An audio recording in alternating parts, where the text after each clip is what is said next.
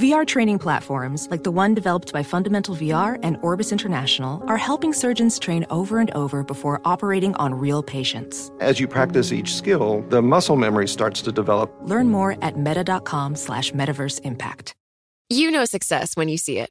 Or you think you do. The people in the spotlight. But what about those small business masterminds who succeed at making their money work harder? They do that by having a business bank account with QuickBooks Money which now earns 5% annual percentage yield. Making your money work as hard as you do? That's how you business differently. Learn more about QuickBooks Money at quickbooks.com slash 5APY. Banking services provided by Green Dot Bank, member FDIC. Only funds and envelopes earn APY. APY can change at any time.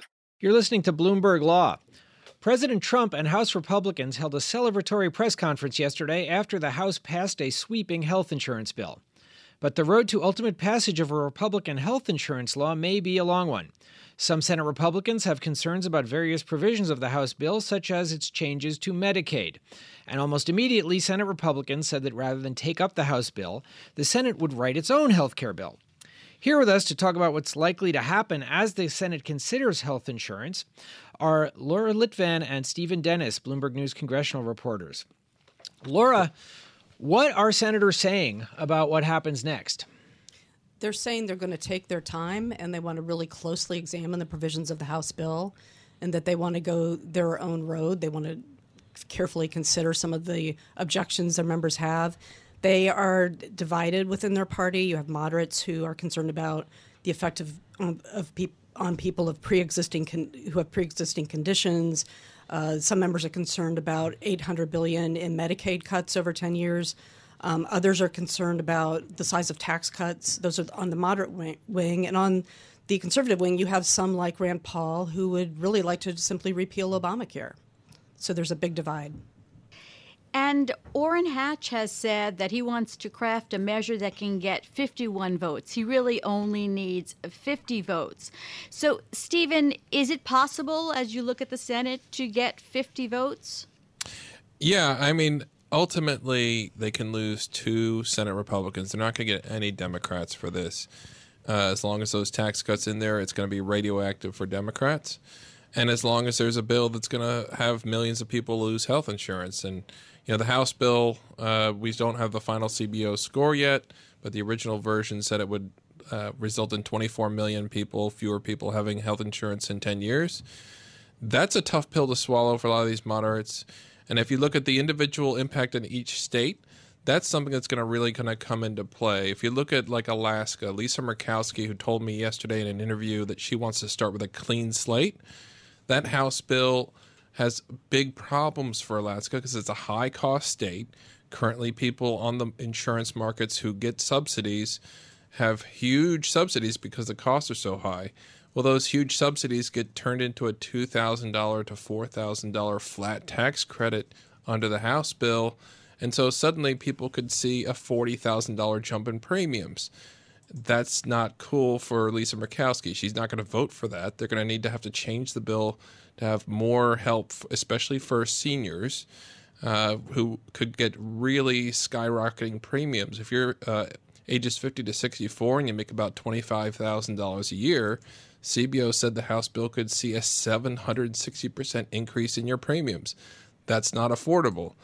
That's one of the features of the House bill, though, because if you want to get premiums down for everybody else, you have to charge older people more, or you have to charge people with pre existing conditions more, or you need to get rid of some of the benefits in the Affordable Care Act, things like maternity coverage, prescription drug coverage, and the like.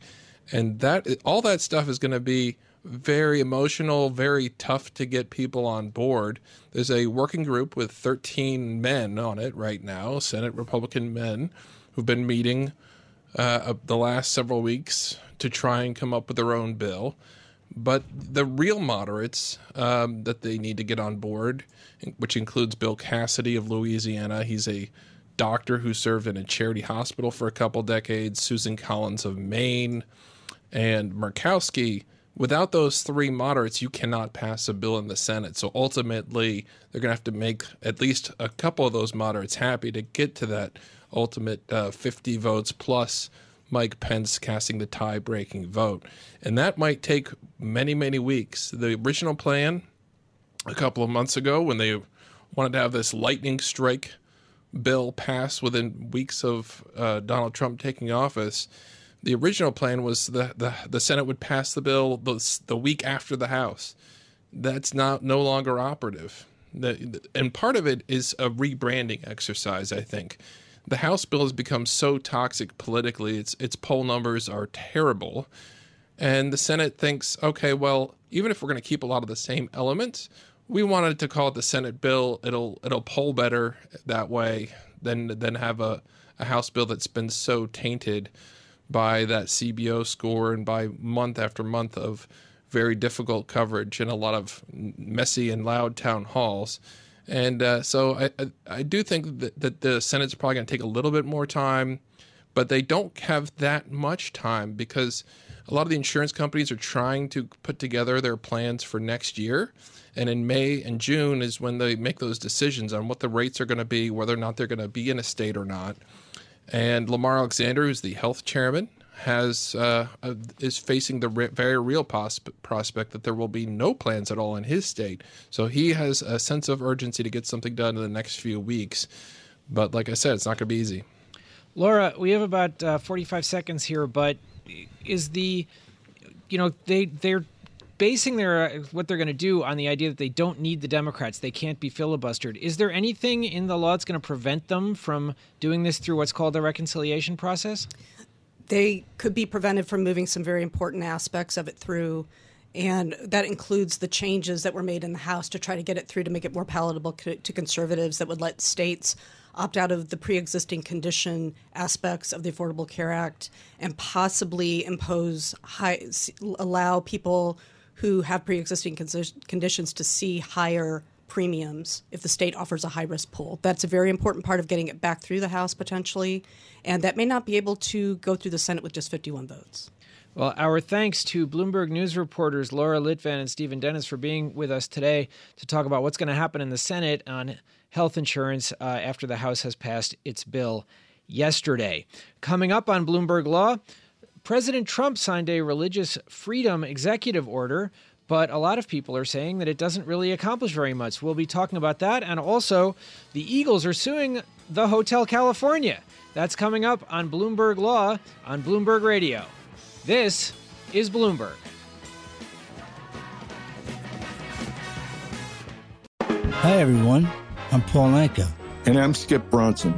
And what happens when two old friends take their decades of experience in the business and entertainment worlds and sit down with our buddies? You get Our Way, a brand new show from iHeart Podcast where we chop it up with our pals about everything under the sun.